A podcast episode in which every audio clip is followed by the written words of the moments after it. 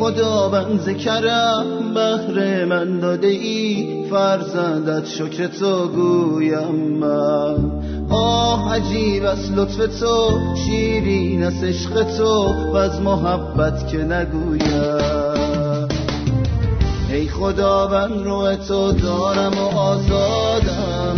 در دلم حک کلامت از تو من شادم. ای خدا من رو تو دارم و آزادم. در دلم حک کلامت از تو من شادم. بار بودم ز بخشیدی تو مرا گفتی تو هم بیا نزد من. بخشیدی تو مرا با کارت بر سلیم شکرت گویم ایسا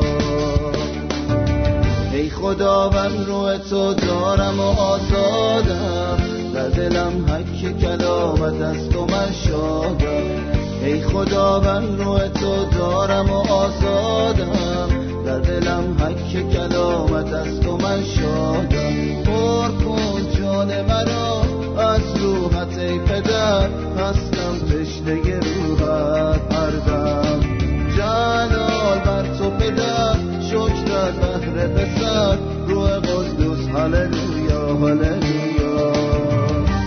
خدا من روح تو دارم و آزادم.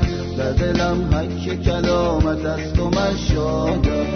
ای خدا من روح تو دارم و آزادم. در دلم حک کلامت از تو من شادم.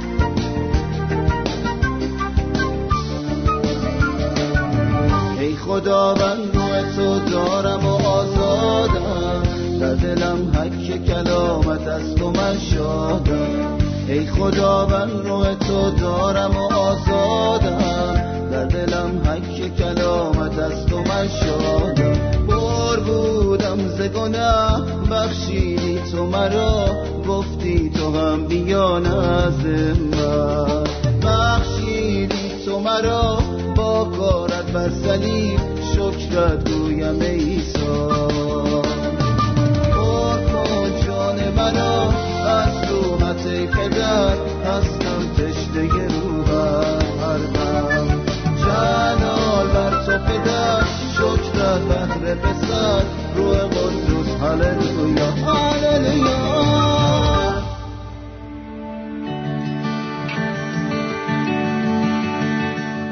موعظه بالای کوه. مقدمه.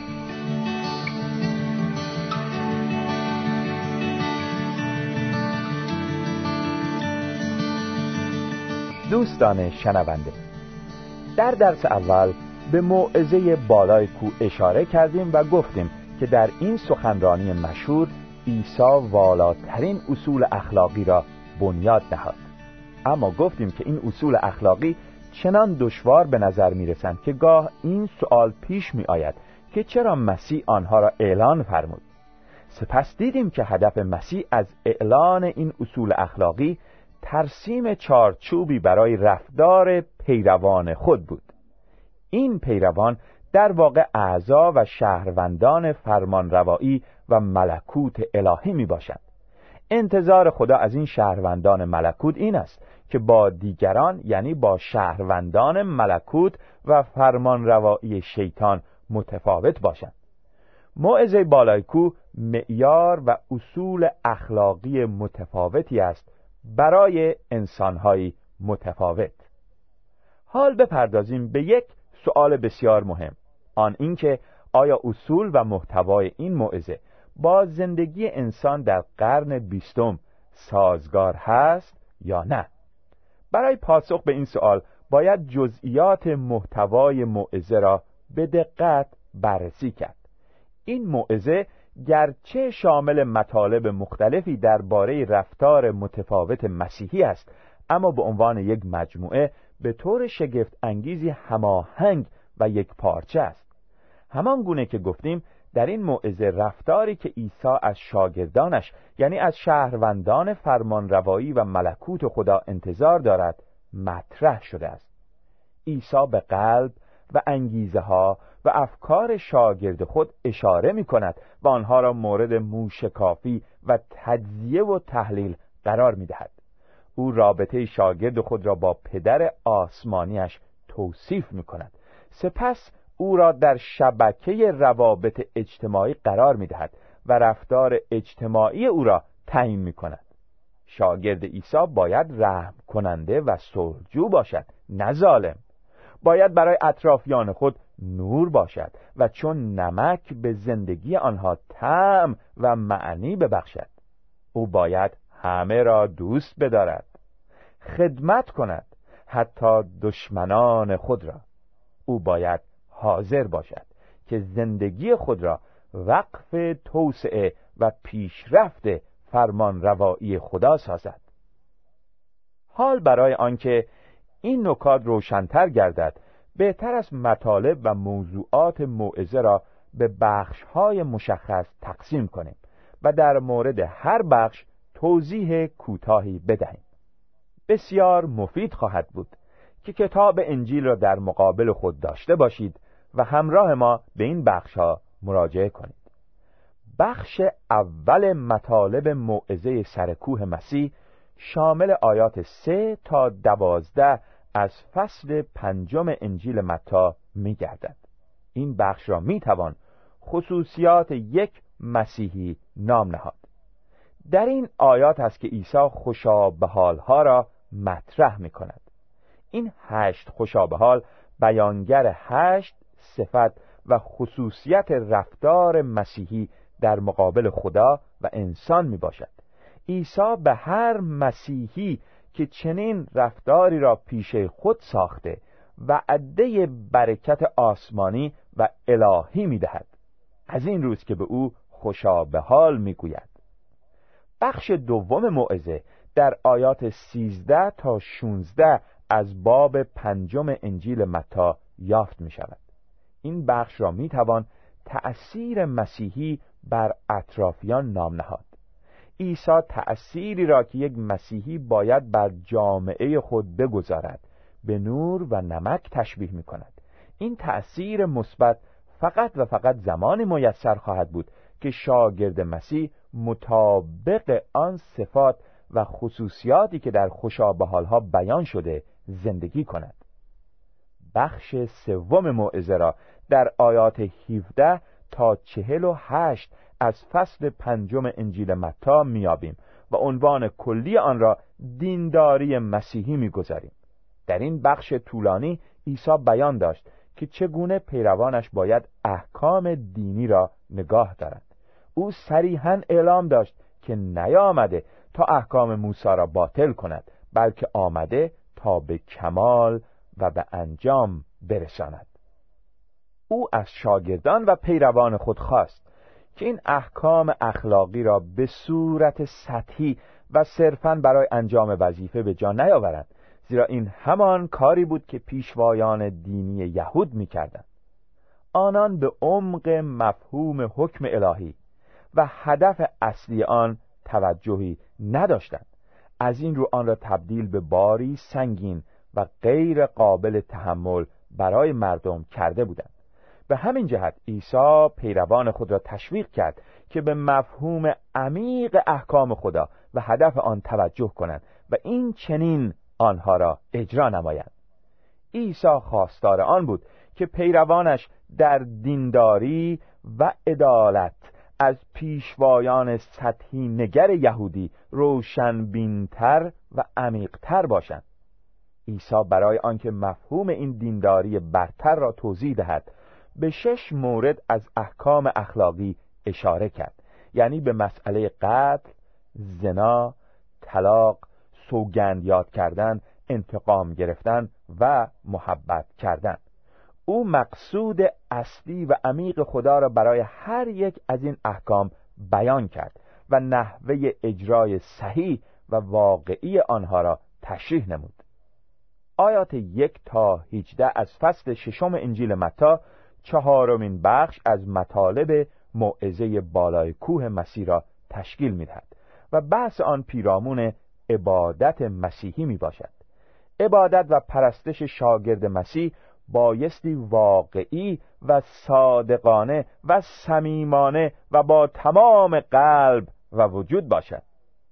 مسیحی حقیقی نباید مانند مذهبیون متظاهر با انگیزه های ریاکارانه و خودنمایانه عبادت کند. عبادت او باید در حکم رابطه خالص و صمیمی با خدای پدر باشد.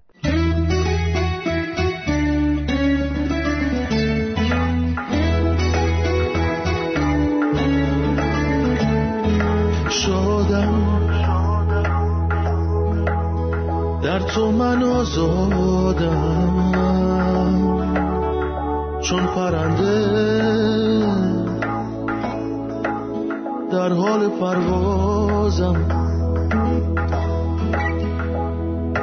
ایسا تو هستی منجی جانم. با تو من به قوت می‌خوانم.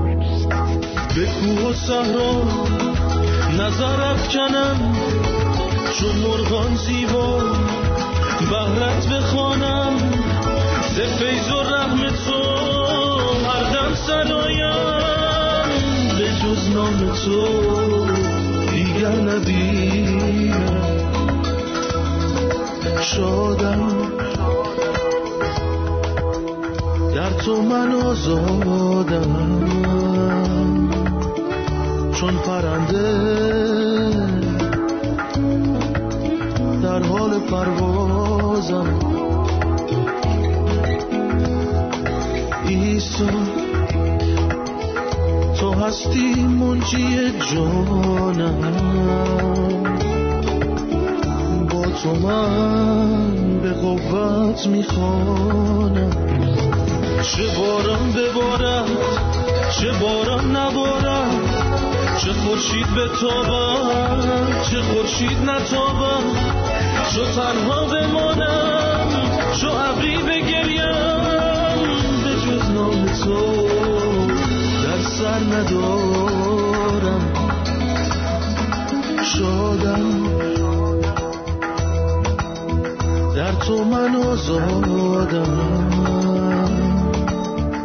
چون پرنده در حال پروازم.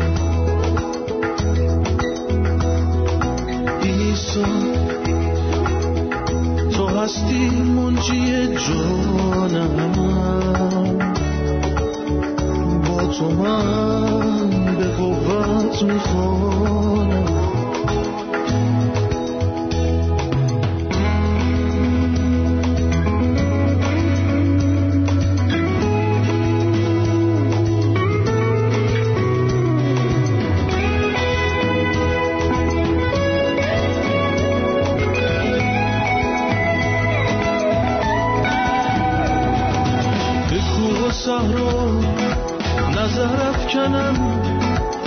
مرغان زیبا. بهرت بخوانم ز فیض و رحم تو. هر دم سرایم به جز نام تو. دیگر نبینم. چه باران ببارم چه باران نبارم. چه خورشید بتابم چه خورشید نتابم. چه تنها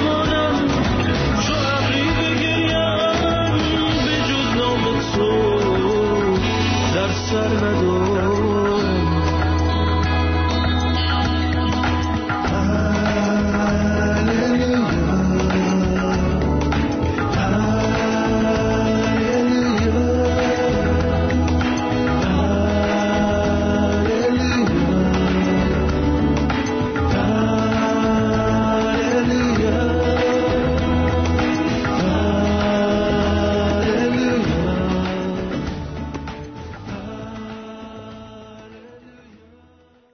آیات 19 تا 34 از فصل ششم انجیل متا عیسی به بحث درباره دنیا دوستی و مسیحی پرداخت.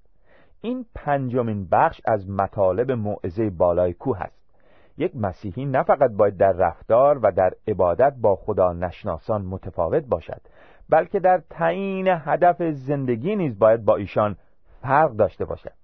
برای یک مسیحی واقعی هدف زندگی کسب جاه و مال نیست. عیسی مسیح طرز فکر و نگرش پیروان خود را نسبت به ثروتهای دنیوی و جاه و مقام و قدرت تغییر می دهد. امکان ندارد بتوان هم خدا را پرستش و بندگی کرد و هم ثروت و مقام را. باید میان خدا و دنیا دوستی یکی را انتخاب کرد. مردم دنیوی و خدا نشناس در زندگی هدفی ندارند جز کسب ثروت و مادیات تمام تلاش آنان معطوف به همین هدف می باشد آنها در این راه متحمل رنج، مشقت، استراب و قصه می گردند. شاگرد واقعی مسیح در ضمن اینکه می‌داند به خوراک و پوشاک و آشیانه نیاز دارد اما از همه مهمتر می‌داند که خدا بیش از او به فکر نیازهای اوست. او می‌داند که سرچشمه اصلی همه مواهب خداست. بدون خدا ثروتمندترین انسانها نیز قادر به بهره بردن از کوچکترین لذات زندگی نیستند. پس عیسی شاگردان خود را تشویق می کند که پیش از هر چیز به فکر خدا و اجرای احکام او بر روی زمین باشند و برای مادیات مانند بی ایمانان قصه نخورند. به گفته دیگر هدف مسیحی در زندگی مادیات نیست بلکه شناخت خداست و انجام اراده او. در آیات یک تا بیست از فصل هفتم انجیل متا عیسی مسیح به بحث درباره روابط مسیحی پرداخته است. این ششمین بخش از مطالب موعظه بالای کوه است شخص مسیحی در شبکه از روابط قرار دارد. این روابط ارتباط نزدیکی با رابطه او با مسیح دارد. اگر رابطه شخص مسیحی با عیسی مسیح درست باشد روابطش با دیگران نیز درست خواهد بود. او قادر خواهد شد روابط قدیمی خود را تغییر دهد و با اشخاص جدیدی ارتباط برقرار کند.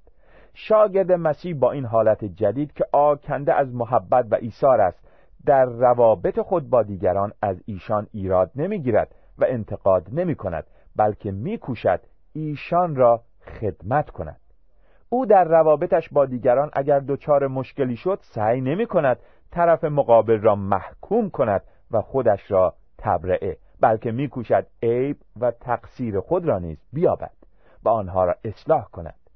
او در روابطش با دیگران این گفته را سرمشق خود قرار می‌دهد که با دیگران همانطور رفتار کنید که می‌خواهید آنها با شما رفتار کنند. و سرانجام هفتمین بخش موعظه بالای کوه را در آیات 21 تا 27 از فصل هفتم انجیل متا میابیم این بخش به بحث در زمینه تعهد مسیحی اختصاص دارد. این بخش نقطه اوج موعظه مسیح است. او فرمود که او را خداوند یا سرور خطاب کردن کافی نیست. مسئله اصلی این است که آیا به آنچه می‌گوییم واقعا اعتقاد داریم یا نه و به آنچه میشنویم عمل می‌کنیم یا نه. به عبارت دیگر باید دید که آیا شخص به مسیح و به کلام او احساس تعهد می کند یا نه. دانا کسی است که زندگی خود را به مسیح می سپارد و او را اطاعت می کند چنین شخصی خانه خود را بر بنیادی استوار بنا می کند که طوفان‌های مشکلات و نومیدیها بر آن چیره نخواهد شد. با مطرح کردن چنین تعهدی مسیح موعظه بالای کو را به پایان رساند. کسانی که آن روز سخنان عیسی را شنیدند شگفت زده شدند زیرا عیسی مانند علمای دینی و مفسرین تورات سخن نگفت بلکه مانند کسی که عطا کننده دین و شریعت است. بلی او خود کسی بود که احکام دینی را وضع کرده بود. او سرچشمه همه احکام بود. او خود تفسیر همه احکام و معنی عمیق آنها بود. ما به این ترتیب خلاصه از تمام مطالب موعظه بالای کور را از نظر گذراندیم. اما آیا می توان این اصول را در عمل و در زندگی خود پیاده کنیم؟ آن هم در دنیای پیچیده قرن بیستم. در مقابل چنین سوالی است که عدهای راه افراد پیموده می‌گویند که این اصول در چارچوب سخن و نظریه بسیار عالی است اما فاقد جنبه عملی است. بعضی دیگر نیز تفرید کرده می‌گویند که این اصول را به سادگی می‌توان در زندگی روزمره پیاده کرد. اما پاسخ درست نه در نگرش افراطی است و نه در نگرش تفریطی. پاسخ صحیح این است که این اصول را هیچ انسانی نمی‌تواند در زندگی خود پیاده کند مگر آنانی که از سر نو متولد شده و طبیعتی جدید یافته باشند. فقط چنین افرادی قادرند این اصول ملکوتی را در زندگی خود به اجرا درآورند. به گفته عیسی مسیح هر آنچه انسان می کند و هر آنچه می گوید از دل و ذهن او تراوش می کند پس اگر باطن کسی بد باشد کارها و گفتار او نیز بد خواهد بود و اگر باطن او خوب باشد کردار و گفتارش نیز نیک خواهد بود. بنابراین هدف تعالیم مسیح در وهله اول اصلاح رفتار و گفتار نیست بلکه اصلاح سرچشمه است. یعنی اصلاح دل اصلاح باطن و اصلاح فکر. از این رو او فرمود درخت نیکو نمی‌تواند میوه بد به بار آورد. و نه درخت فاسد میوه نیکو. پس اگر می‌خواهید شهروند و عضو سرزمین موعود الهی گردید. اگر می‌خواهید به ملکوت خدا راه یابید باید بار دیگر تولد یابید.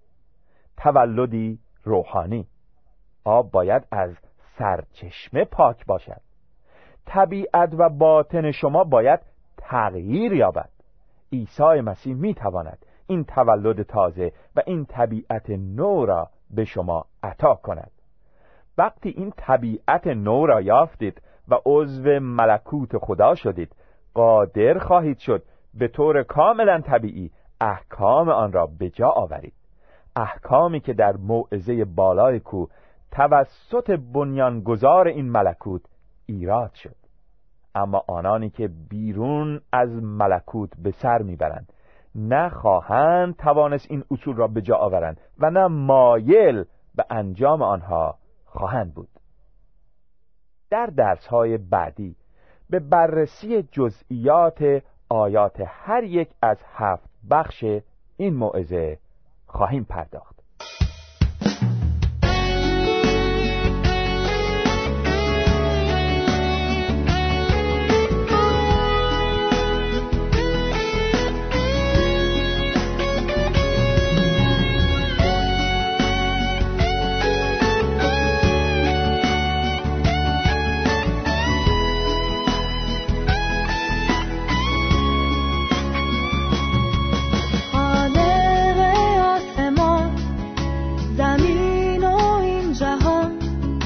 آشکار شد جلال در خلقت انسان. ملایک یک مهر و محبت چون محبت تو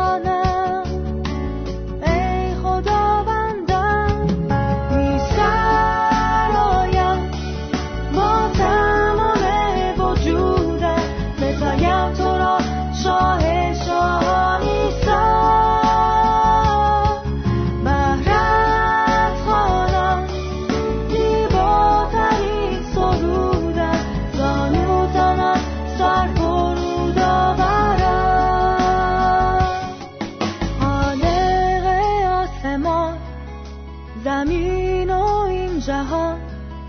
آشکار شد جلاله در خلقت انسان.